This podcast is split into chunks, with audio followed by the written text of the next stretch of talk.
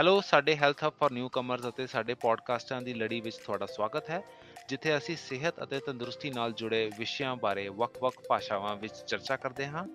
ਅਸੀਂ Alberta international medical graduate association ਨੂੰ represent ਕਰਦੇ ਹਾਂ, ਜੋ ਏਮਗਾ ਵਜੋਂ ਵੀ ਜਾਣਿਆ ਜਾਂਦਾ ਹੈ। ਏਮਗਾ ਇੱਕ ਗੈਰ ਮੁਨਾਫਾ ਸੰਸਥਾ ਹੈ, ਜੋ ਇੰਟਰਨੈਸ਼ਨਲ ਮੈਡੀਕਲ ਗ੍ਰੈਜੂਏਟਸ ਨੂੰ ਕੈਨੇਡੀਅਨ ਹੈਲਥ ਕੇਅਰ ਸਿਸਟਮ ਵਿੱਚ ਸਫਲਤਾਪੂਰਵਕ ਇਕੱਤਰਿਤ ਕਰਨ ਲਈ ਸਮਰਪਿਤ ਹੈ। ਏਮਗਾ ਦੀ ਹੈਲਥ ਅਤੇ ਵੈਲਨੈਸ ਟੀਮ ਜੋ ਕਿ ਕਮਿਊਨਿਟੀ ਵਿੱਚ ਕੰਮ ਕਰ ਰਹੀ ਹੈ, ਨਵੇਂ ਆਉਣ ਵਾਲੇ ਲੋਕਾਂ ਨੂੰ ਸਿਹਤ ਦੇ ਵੱਖ-ਵੱਖ ਵਿਸ਼ਿਆਂ ਤੇ ਸਹਾਇਤਾ ਅਤੇ ਉਪਲਬਧ ਸੇਵਾਵਾਂ ਸੇਵਾਵਾਂ ਅਤੇ ਇਹਨਾਂ ਸੇਵਾ, ਇਹਨਾਂ ਸਹਾਇਤਾ ਤੱਕ ਕਿਵੇਂ ਪਹੁੰਚਣਾ ਹੈ ਬਾਰੇ ਜਾਗਰੂਕ ਕਰਦੀ ਹੈ। ਤਾਂ ਜੋ ਅਸੀਂ ਆਪਣੀ ਸਮੂਚੀ ਸਿਹਤ ਬਾਰੇ ਵਧੇਰੇ ਗਿਆਨਵਾਨ ਬਣ ਸਕੀਏ ਅਤੇ ਹੈਲਦੀ ਅਤੇ ਪ੍ਰੋਡਕਟਿਵ ਜ਼ਿੰਦਗੀ ਜੀ ਸਕੀਏ। ਮੇਰਾ ਨਾਮ ਅੰਕਿਤ ਕੈਂਥ ਹੈ, ਮੈਂ ਇੰਡੀਆ ਤੋਂ ਇੱਕ ਡਾਕਟਰ ਹਾਂ। ਅੱਜ ਮੇਰੇ ਨਾਲ ਡਾਕਟਰ ਸਤਿੰਦਰ ਕੌਰ ਹਨ। ਜਿਨ੍ਹਾਂ ਨਾਲ ਅਸੀਂ ਅੱਜ ਦੇ ਵਿਸ਼ੇ ਤੇ ਗੱਲ ਕਰਾਂਗੇ। ਡਾਕਟਰ ਸਤਿੰਦਰ ਤੁਹਾਡਾ ਸਵਾਗਤ ਹੈ। ਹੈਲੋ ਮੇਰਾ ਨਾਮ ਸਤਿੰਦਰ ਕੌਰ ਹੈ। ਮੈਂ ਵੀ ਇੰਡੀਆ ਤੋਂ ਹਾਂ ਤੇ ਇੱਕ ਡਾਕਟਰ ਹਾਂ। ਤੁਹਾਡਾ ਕੀ ਹਾਲ ਹੈ? ਮੈਂ ਠੀਕ ਹਾਂ ਧੰਨਵਾਦ। ਅੱਜ ਅਸੀਂ ਕੋਵਿਡ-19 ਦੇ ਓਮਿਕਰੋਨ ਵੇਰੀਐਂਟ ਬਾਰੇ ਗੱਲ ਕਰਾਂਗੇ। ਸਭ ਤੋਂ ਪਹਿਲਾਂ ਗੱਲ ਕਰਦੇ ਹਾਂ ਵੇਰੀਐਂਟ ਕੀ ਹੁੰਦਾ ਹੈ ਅਤੇ ਸਾਨੂੰ ਓਮਿਕਰੋਨ ਵੇਰੀਐਂਟ ਬਾਰੇ ਦੱਸੋ ਡਾਕਟਰ ਸਤਿੰਦਰ। ਹਾਂਜੀ ਜ਼ਰੂਰ। ਵੇਰੀਐਂਟ ਉਹ ਵਾਇਰਸ ਹੁੰਦੇ ਹਨ ਜੋ ਇਨਫੈਕਟਡ ਵਿਅਕਤੀ ਦੇ ਸੈੱਲਾਂ ਦੇ ਅੰਦਰ ਆਪਣੀ ਸੰਖਿਆ ਵਧਾਉਂਦੇ ਸਮੇਂ ਬਦਲ ਜਾਂਦੇ ਹਨ ਜਾਂ ਪਰਿਵਰਤਿਤ ਹੁੰਦੇ ਹਨ। ਵੇਰੀਐਂਟ ਰੂਪ ਦੂਜਿਆਂ ਵਿੱਚ ਫੈਲ ਸਕਦੇ ਹਨ ਅਤੇ ਉਹ ਇੱਕ ਵਿਅਕਤੀ ਤੋਂ ਦੂਜੇ ਵਿਅਕਤੀ ਤੱਕ ਜਾਂਦੇ ਜਾਂਦੇ ਪਰਿਵਰਤਿਤ ਹੋ ਸਕਦੇ ਹਨ। ਸਮੇਂ ਦੇ ਨਾਲ ਵਾਇਰਸਾਂ ਦਾ ਪਰਿਵਰਤਨ ਹੋਣਾ ਆਮ ਗੱਲ ਹੈ। ਅੱਜ ਤੱਕ ਅਲਬਰਟਾ ਵਿੱਚ ਪੰਜ ਰੂਪ ਜਿਨ੍ਹਾਂ ਨੂੰ ਵੇਰੀਐਂਟ ਆਫ ਕਨਸਰਨ ਵੀ ਕਿਹਾ ਜਾਂਦਾ ਹੈ ਦੀ ਪਛਾਣ ਕੀਤੀ ਗਈ ਹੈ। ਅਲਬਰਟਾ ਵਿੱਚ ਓਮਿਕਰੋਨ ਵੇਰੀਐਂਟ ਪ੍ਰਮੁੱਖ ਸਟ੍ਰੇਨ ਹੈ। 26 ਨਵੰਬਰ 2021 ਨੂੰ WHO ਨੇ ਓਮਿਕਰੋਨ ਨੂੰ ਵੇਰੀਐਂਟ ਆਫ ਕਨਸਰਨ ਵਜੋਂ ਮਨੋਨੀਤ ਕੀਤਾ ਅਤੇ ਇਹ ਨਵਾਂ ਰੂਪ ਪਹਿਲੀ ਵਾਰ 11 ਨਵੰਬਰ 2021 ਨੂੰ ਬੋਤਸਵਾਨਾ ਵਿੱਚ ਅਤੇ 14 ਨਵੰਬਰ 2021 ਨੂੰ ਦੱਖਣੀ ਅਫਰੀਕਾ ਵਿੱਚ 71 ਕਿਤੇ ਨਮੂਨਿਆਂ ਵਿੱਚ ਪਾਇਆ ਗਿਆ ਸੀ। ਜੀ, ਤੁਸੀਂ ਬਿਲਕੁਲ ਸਹੀ ਕਿਹਾ। ਹੁਣ ਸਾਨੂੰ ਦੱਸੋ ਕਿ ਇਹ ਕਿਵੇਂ ਫੈਲਦਾ ਹੈ। ਹਾਂਜੀ, ਓਮਿਕਰੋਨ ਰੂਪ ਸੰਭਾਵਤ ਤੌਰ ਤੇ ਅਸਲ ਕੋਵਿਡ-19 ਵਾਇਰਸ ਨਾਲੋਂ ਵਧੇਰੇ ਆਸਾਨੀ ਨਾਲ ਫੈਲ ਸਕਦਾ ਹੈ। ਓਮਿਕਰੋਨ ਦੀ ਲਾਗ ਵਾਲਾ ਕੋਈ ਵੀ ਵਿਅਕਤੀ ਵਾਇਰਸ ਨੂੰ ਦੂਜਿਆਂ ਵਿੱਚ ਫੈਲਾ ਸਕਦਾ ਹੈ, ਭਾਵੇਂ ਉਹਨਾਂ ਨੂੰ ਕੋਵਿਡ ਦਾ ਟੀਕਾ ਲਗਾਇਆ ਗਿਆ ਹੋਵੇ ਜਾਂ ਉਹਨਾਂ ਨੂੰ ਕੋਈ ਲੱਛਣ ਵੀ ਨਾ ਹੋਣ। ਓਮਿਕਰੋਨ ਵੇਰੀਐਂਟ ਕਿੰਨਾ ਨੂੰ ਗੰਭੀਰ ਹੋ ਸਕਦਾ ਹੈ? ਹਾਂਜੀ, ਸਬੂਤਾਂ ਦਾ ਵੱਡਾ ਹਿੱਸਾ ਇਹ ਦਰਸਾਉਂਦਾ ਹੈ ਕਿ ਓਮਿਕਰੋਨ ਡੈਲਟਾ ਵੇਰੀਐਂਟ ਦੇ ਮੁਕਾਬਲੇ ਘੱਟ ਗੰਭੀਰ ਬਿਮਾਰੀ ਦਾ ਕਾਰਨ ਬਣਦਾ ਹੈ। ਗੰਭੀਰ ਬਿਮਾਰੀ ਦਾ ਖਤਰਾ ਖਾਸ ਤੌਰ ਤੇ ਟੀਕਾਕਰਨ ਨਾ ਕੀਤੇ ਵਿਅਕਤੀਆਂ ਵਿੱਚ ਮੱਧਮ ਹੁੰਦਾ ਹੈ। ਨਵੇਂ ਸਬੂਤ ਆਉਣ, ਸਾਹਮਣੇ ਆਉਣ ਤੇ ਓਵਰਆਲ ਰਿਸਕ ਅਸੈਸਮੈਂਟ ਬਦਲ ਸਕਦਾ ਹੈ।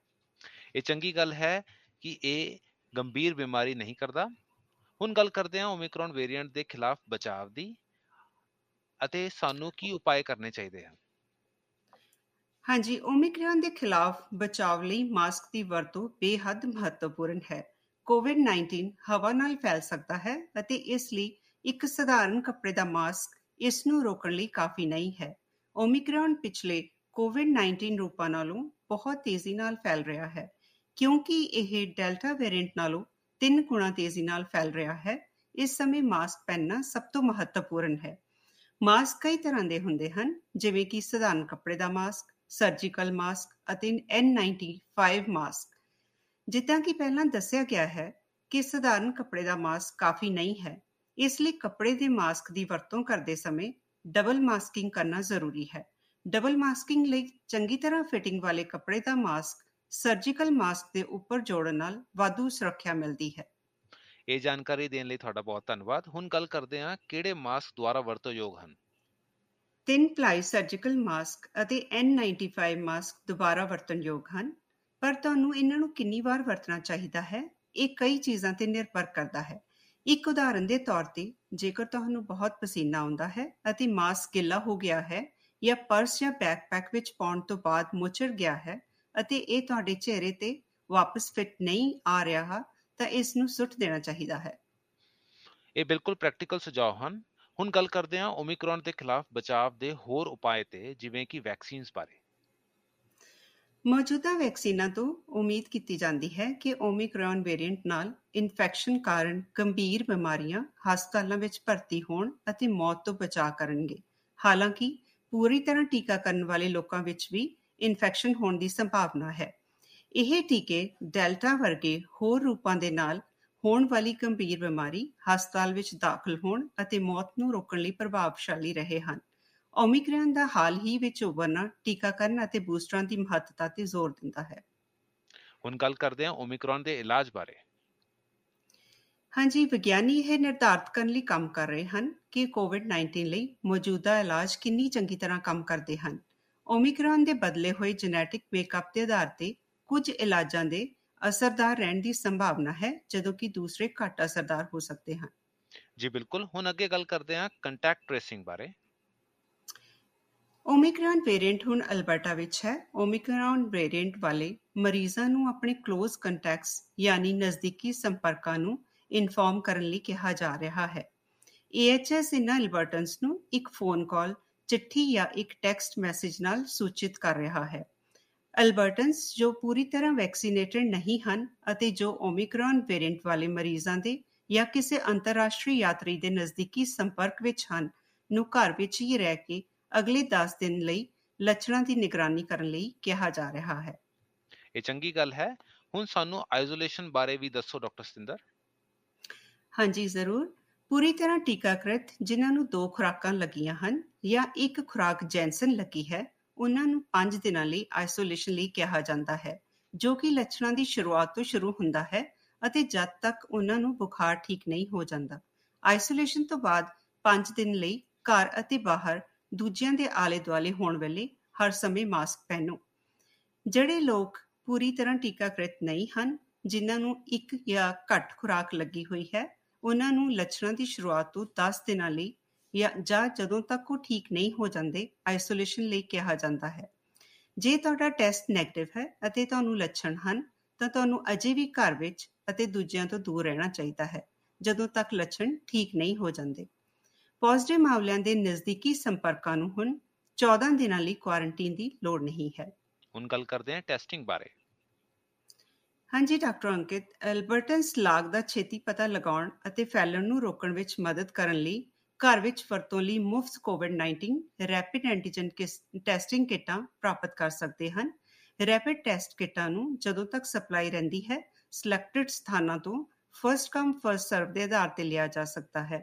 ਰੈਪਿਡ ਟੈਸਟਾਂ ਦੀ ਵਰਤੋਂ ਇਨ੍ਹਾਂ ਵਿਅਕਤੀਆਂ ਦੁਆਰਾ ਕੀਤੀ ਜਾ ਸਕਦੀ ਹੈ, ਜੋ ਕਿ 14 ਸਾਲ ਅਤੇ ਇਸ ਤੋਂ ਵੱਧ ਉਮਰ ਦੇ ਹਨ ਅਤੇ 2 ਤੋਂ 13 ਸਾਲ ਦੀ ਉਮਰ ਦੇ ਬੱਚੇ ਜੇਕਰ ਇਹ ਟੈਸਟ ਕਿਸੇ ਬਾਲਗ ਦੁਆਰਾ ਕੀਤਾ ਜਾਂਦਾ ਹੈ।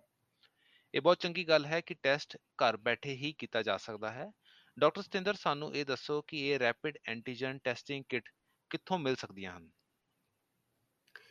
ਐਲਬਰਟਨ ਕੈਲਗਰੀ ਰੈਡ ਡੀਅਰ ਜਾਂ ਐਡਮੰਟਨ ਵਿੱਚ ਸਿਲੈਕਟਡ ਫਾਰਮੇਸੀਆਂ ਜਾਂ AHS ਕਲੀਨਿਕਾਂ ਤੋਂ ਮੁਫਤ ਰੈਪਿਡ ਟੈਸਟ ਕਿੱਟਾਂ ਲੈ ਸਕਦੇ ਹਨ। ਜਦੋਂ ਤੱਕ ਸਪਲਾਈ ਰਹਿੰਦੀ ਹੈ, ਹਰ ਵਿਅਕਤੀ ਨੂੰ 14 ਦਿਨਾਂ ਵਿੱਚ ਇੱਕ ਕਿੱਟ ਮਿਲ ਸਕਦੀ ਹੈ। ਇਹ ਯਕੀਨੀ ਬਣਾਉਣ ਲਈ ਕਿ ਪੀਸੀਆਰ ਟੈਸਟਿੰਗ ਉਹਨਾਂ ਲਈ ਉਪਲਬਧ ਹੈ, ਜਿਨ੍ਹਾਂ ਨੂੰ ਇਸ ਦੀ ਸਭ ਤੋਂ ਵੱਧ ਲੋੜ ਹੈ, ਜਿਵੇਂ ਕਿ ਜਿਨ੍ਹਾਂ ਨੂੰ ਗੰਭੀਰ ਬਿਮਾਰੀ ਹੋਣ ਦੇ ਵਧੇਰੇ ਚਾਂਸਸ ਹਨ ਜਾਂ ਹਾਈ ਰਿਸਕ ਸੈਟਿੰਗ ਵਿੱਚ ਕੰਮ ਕਰਨ ਵਾਲੇ ਲੋਕ। ਇਨ੍ਹਾਂ ਲੋਕਾਂ ਨੂੰ ਇੱਕ ਫਾਲੋ-ਅਪ ਪੀਸੀਆਰ ਟੈਸਟ ਬੁੱਕ ਕਰਨ ਲਈ ਕਿਹਾ ਜਾਂਦਾ ਹੈ, ਜੇਕਰ ਉਹਨਾਂ ਨੂੰ ਰੈਪਿਡ ਐਂਟੀਜਨ ਟੈਸਟ ਵਿੱਚ ਪੋਜ਼ਿਟਿਵ ਨਤੀਜਾ ਮਿਲਦਾ ਹੈ। ਸਾਰੇ ਅਲਬਰਟਨਸ ਜਨਤਕ ਸਿਹਤ ਦਿਸ਼ਾ ਨਿਰਦੇਸ਼ਾਂ ਦੀ ਪਾਲਣਾ ਕਰਨਾ ਜਾਰੀ ਰੱਖਣ, ਜਿਵੇਂ ਕਿ ਸਰੀਰਕ ਦੂਰੀ ਮਾਸਕ ਪਹਿਨਣਾ ਅਤੇ ਅਕਸਰ ਆਪਣੇ ਹੱਥ ਧੋਣੇ। ਜੀ ਬਿਲਕੁਲ ਜਨਤਕ ਸਿਹਤ ਦਿਸ਼ਾ ਨਿਰਦੇਸ਼ਾਂ ਦੀ ਪਾਲਣਾ ਕਰਨਾ ਜ਼ਰੂਰੀ ਹੈ। ਹੁਣ ਸਾਨੂੰ ਦੱਸੋ ਕਿ ਸਾਡੇ ਕੋਲ ਓਮਿਕਰੋਨ ਨਾਲ ਲੜਨ ਲਈ ਕੀ ਸਾਧਨ ਹਨ? ਹਾਂਜੀ ਡਾਕਟਰ ਅੰਕਿਤ ਪਹਿਲੀ ਗੱਲ ਲੋਕਾਂ ਨੂੰ ਕੋਵਿਡ-19 ਤੋਂ ਬਚਾਉਣ ਹੌਲੀ ਪ੍ਰਸਾਰਣ ਅਤੇ ਨਵੇਂ ਰੂਪਾਂ ਦੇ ਉੱਭਰਨ ਦੀ ਸੰਭਾਵਨਾ ਨੂੰ ਘਟਾਉਣ ਲਈ ਟੀਕੇ ਸਰਵੋਤਮ ਜਨਤਕ ਸਿਹਤ ਉਪਾਅ ਬਣੇ ਹੋਏ ਹਨ। ਦੂਸਰਾ ਮਾਸਕ ਸਾਰੇ ਰੂਪਾਂ ਤੋਂ ਸੁਰੱਖਿਆ ਪ੍ਰਦਾਨ ਕਰਦੇ ਹਨ। ਤੀਸਰਾ ਸਾਨੂੰ ਸਾਰਿਆਂ ਨੂੰ ਆਪਣੇ ਹੱਥ ਵਾਰ-ਵਾਰ ਧੋਂਦੇ ਰਹਿਣ ਅਤੇ ਲੋਕਾਂ ਤੋਂ ਦੂਰੀ ਬਣਾਈ ਬਣਾਈ ਰੱਖਣ ਦੀ ਲੋੜ ਹੈ। ਇਸ ਤੋਂ ਇਲਾਵਾ ਟੈਸਟ ਤੁਹਾਨੂੰ ਦੱਸ ਸਕਦੇ ਹਨ ਕਿ ਤੁਸੀਂ ਵਰਤਮਾਨ ਵਿੱਚ ਕੋਵਿਡ-19 ਨਾਲ ਇਨਫੈਕਟਡ ਹੋ। ਅਲਬਰਟਾ ਵਾਸੀਆਂ ਨੂੰ ਆਪਣੇ ক্লোਜ਼ ਕੰਟੈਕਟਸ ਨੂੰ ਘੱਟ ਤੋਂ ਘੱਟ ਕਰਨ ਦੀ ਸਲਾਹ ਦਿੱਤੀ ਜਾਂਦੀ ਹੈ। ਜਿੱਥੇ ਪ੍ਰਸਾਰਣ ਦਾ ਰਿਸਕ ਜ਼ਿਆਦਾ ਹੈ, ਉਹਨਾਂ ਗਤੀਵਿਧੀਆਂ ਨੂੰ ਸੀਮਤ ਕੀਤਾ ਜਾਣਾ ਚਾਹੀਦਾ ਹੈ ਅਤੇ ਟਰਾਂਸਮਿਸ਼ਨ ਨੂੰ ਘਟਾਉਣ ਲਈ ਸਾਰੇ ਜਨਤਕ ਸਿਹਤ ਉਪਾਵਾਂ ਦੀ ਪਾਲਣਾ ਕਰੋ। ਤੁਹਾਡੇ ਇਹ ਸੁਝਾਅ ਬੜੇ ਇਨਫੋਰਮੇਟਿਵ ਅਤੇ ਪ੍ਰੈਕਟੀਕਲ ਹਨ। ਹੁਣ ਆਓ ਬੂਸਟਰ ਡੋਜ਼ਸ ਬਾਰੇ ਗੱਲ ਕਰਦੇ ਹਾਂ। ਹਾਂਜੀ ਕੋਵਿਡ-19 ਵੈਕਸੀਨ ਦੀ ਤੀਜੀ ਖੁਰਾਕ ਕੁਝ ਵਰਗ ਦੇ ਲੋਕਾਂ ਲਈ ਉਪਲਬਧ ਹੈ, ਜਿਸ ਵਿੱਚ ਸ਼ਾਮਲ ਹਨ 18 ਸਾਲ ਅਤੇ ਇਸ ਤੋਂ ਵੱਧ ਉਮਰ ਦੇ ਅਲਬਰਟਨਸ ਜਿਨ੍ਹਾਂ ਦੀ ਦੂਜੀ ਖੁਰਾਕ ਨੂੰ 5 ਮਹੀਨੇ ਹੋ ਚੁੱਕੇ ਹਨ। ਦੂਜੀ ਸ਼੍ਰੇਣੀ 12 ਸਾਲ ਦੇ ਇਮਿਊਨੋ ਕੰਪਰੋਮਾਈਜ਼ਡ ਵਿਅਕਤੀ ਅਤੇ ਇਸ ਤੋਂ ਵੱਧ ਉਮਰ ਦੇ ਖਾਸ ਹੈਲਥ ਕੰਡੀਸ਼ਨ ਵਾਲੇ ਵਿਅਕਤੀਆਂ ਦੀ ਹੈ ਜਿਨ੍ਹਾਂ ਦੀ ਦੂਜੀ ਖੁਰਾਕ ਨੂੰ 8 ਹਫ਼ਤੇ ਹੋ ਚੁੱਕੇ ਹਨ। ਹੁਣ ਗੱਲ ਕਰਦੇ ਹਾਂ ਮੋਡਰਨਾ ਵੈਕਸੀਨ ਦੀ ਖੁਰਾਕ ਦੀ ਮਾਤਰਾ ਦੇ ਬਾਰੇ। ਸਾਨੂੰ ਤੁਸੀਂ ਦੱਸੋ ਕਿ ਇਸ ਦੀ ਮਾਤਰਾ ਕਿੰਨੀ ਹੋਣੀ ਚਾਹੀਦੀ ਹੈ? ਮੋਡਰਨਾ ਵੈਕਸੀਨ ਦੀ ਬੂਸਟਰ ਡੋਜ਼ ਪ੍ਰਾਪਤ ਕਰਨ ਵਾਲੇ ਵਿਅਕਤੀ ਜੋ ਕਿ 65 ਸਾਲ ਤੋਂ ਘੱਟ ਉਮਰ ਦੇ ਹਨ ਅਤੇ ਜੋ ਬਜ਼ੁਰਗਾਂ ਦੀ ਦੇਖਭਾਲ ਦੀਆਂ ਸਹੂਲਤਾਂ ਦੇ ਨਿਵਾਸੀ ਨਹੀਂ ਹਨ ਉਹਨਾਂ ਨੂੰ ਅੱਧੀ ਖੁਰਾਕ ਲੈਣ ਦੀ ਸਿਫਾਰਿਸ਼ ਕੀਤੀ ਜਾਂਦੀ ਹੈ। ਕੋਵਿਡ ਵੈਕਸੀਨ ਦੀ ਤੀਜੀ ਖੁਰਾਕ ਕਿਵੇਂ ਪ੍ਰਾਪਤ ਕੀਤੀ ਜਾਵੇ?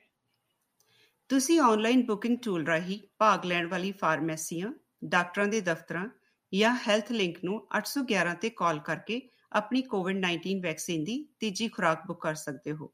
ਜੀ ਧੰਨਵਾਦ। ਕੋਵਿਡ ਵੈਕਸੀਨ ਦੀ ਵਾਧੂ ਖੁਰਾਕ ਤੋਂ ਬਾਅਦ ਕੀ ਮਾੜੇ ਪ੍ਰਭਾਵ ਹੋ ਸਕਦੇ ਹਨ?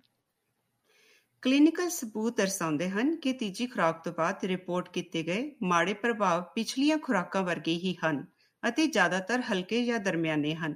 ਤੀਜੀ ਖੁਰਾਕ ਲੈਣ ਤੋਂ ਬਾਅਦ ਕੋਈ ਗੰਭੀਰ ਮਾੜੇ ਪ੍ਰਭਾਵਾਂ ਦੀ ਰਿਪੋਰਟ ਨਹੀਂ ਕੀਤੀ ਗਈ। ਕੋਵਿਡ ਵੈਕਸੀਨ ਦੀ ਚੌਥੀ ਖੁਰਾਕ ਕੌਣ ਲੋਕ ਲੈ ਸਕਦੇ ਹਨ? ਕੋਵਿਡ-19 ਵੈਕਸੀਨ ਦੀ ਚੌਥੀ ਖੁਰਾਕ ਹੁਣ 18 ਸਾਲ ਜਾਂ ਇਸ ਤੋਂ ਵੱਧ ਉਮਰ ਦੇ ਇਮਿਊਨੋ ਕੰਪਰੋਮਾਈਜ਼ਡ ਵਿਅਕਤੀਆਂ ਲਈ ਅਵੇਲੇਬਲ ਹੈ। ਤੀਜੀ ਖੁਰਾਕ ਤੋਂ ਘੱਟੋ-ਘੱਟ 5 ਮਹੀਨਿਆਂ ਬਾਅਦ ਚੌਥੀ ਖੁਰਾਕ ਦੀ ਸਿਫਾਰਿਸ਼ ਕੀਤੀ ਜਾਂਦੀ ਹੈ। ਇਹ 12 ਤੋਂ 17 ਸਾਲ ਦੇ ਉਮਰ ਦੇ ਇਮਿਊਨੋ ਕੰਪਰੋਮਾਈਜ਼ਡ ਨੌਜਵਾਨਾਂ ਲਈ ਮਨਜ਼ੂਰ ਨਹੀਂ ਕੀਤਾ ਗਿਆ ਹੈ। ਪਰ ਇਹ ਨੌਜਵਾਨ ਤੀਜੀ ਖੁਰਾਕ ਲੈ ਸਕਦੇ ਹਨ। ਕੀ ਮੈਨੂੰ mRNA ਵੈਕਸੀਨ ਦਾ ਇੱਕ ਖਾਸ ਬ੍ਰਾਂਡ ਹੀ ਲੈਣਾ ਚਾਹੀਦਾ ਹੈ? ਜੀ ਨਹੀਂ ਕਿਰਪਾ ਕਰਕੇ ਆਪਣੇ ਪਸੰਦੀਦਾ ਬ੍ਰਾਂਡ ਦੇ ਉਪਲਬਧ ਹੋਣ ਦੀ ਉਡੀਕ ਕਰਨ ਦੀ ਬਜਾਏ ਜਿਹੜੀ ਵੀ mRNA ਵੈਕਸੀਨ ਅਵੇਲੇਬਲ ਹੈ ਲੈ ਲਓ ਕਿਉਂਕਿ ਮੋਡਰਨਾ ਤੇ ਫਾਈਜ਼ਰ ਦੋਵੇਂ ਟੀਕੇ ਕੋਵਿਡ-19 ਦੇ ਗੰਭੀਰ ਨਤੀਜਿਆਂ ਦੇ ਵਿਰੁੱਧ ਉੱਚ ਪੱਧਰੀ ਸੁਰੱਖਿਆ ਪ੍ਰਦਾਨ ਕਰਦੇ ਹਨ। ਡਾਕਟਰ ਸਤਿੰਦਰ ਹੁਣ ਆਓ ਗੱਲ ਕਰਦੇ ਹਾਂ ਟਰੈਵਲਰਸ ਬਾਰੇ। ਯਾਤਰਾ ਲਈ ਵਾਧੂ ਖੁਰਾਕਾਂ ਲਈ ਕੌਣ ਲੋਕ ਯੋਗ ਹਨ? ਹਾਂਜੀ, ਅਲਬਰਟਾ ਦੇ ਲੋਕ ਅੰਤਰਰਾਸ਼ਟਰੀ ਯਾਤਰਾ ਲੋੜਾਂ ਨੂੰ ਪੂਰਾ ਕਰਨ ਲਈ ਕੋਵਿਡ-19 ਵੈਕਸੀਨ ਦੀਆਂ ਦੋ ਫਾ- ਵਾਧੂ ਖੁਰਾਕਾਂ ਤੱਕ ਦੇ ਯੋਗ ਹੋ ਸਕਦੇ ਹਨ। ਅਲਬਰਟਾ ਵਾਸੀਆਂ ਨੂੰ ਖੋਜ ਕਰਨ ਅਤੇ ਇਹ ਸਮਝਣ ਦੀ ਲੋੜ ਹੈ ਕਿ ਕੋਵਿਡ-19 ਦੇ ਕਿਹੜੇ ਟੀਕੇ ਉਹਨਾਂ ਦੀ ਮੰਜ਼ਿਲ ਤੇ ਸਵੀਕਾਰ ਕੀਤੇ ਜਾਂਦੇ ਹਨ। ਮੁਲਾਕਾਤ ਬੁੱਕ ਕਰਨ ਲਈ ਯਾਤਰਾ ਦੇ ਕਿਸੇ ਸਬੂਤ ਦੀ ਲੋੜ ਨਹੀਂ ਹੈ ਅਤੇ ਨਾ ਹੀ ਯਾਤਰਾ ਦੀ ਕਿਸਮ ਤੇ ਪਾਬੰਦੀਆਂ ਹਨ।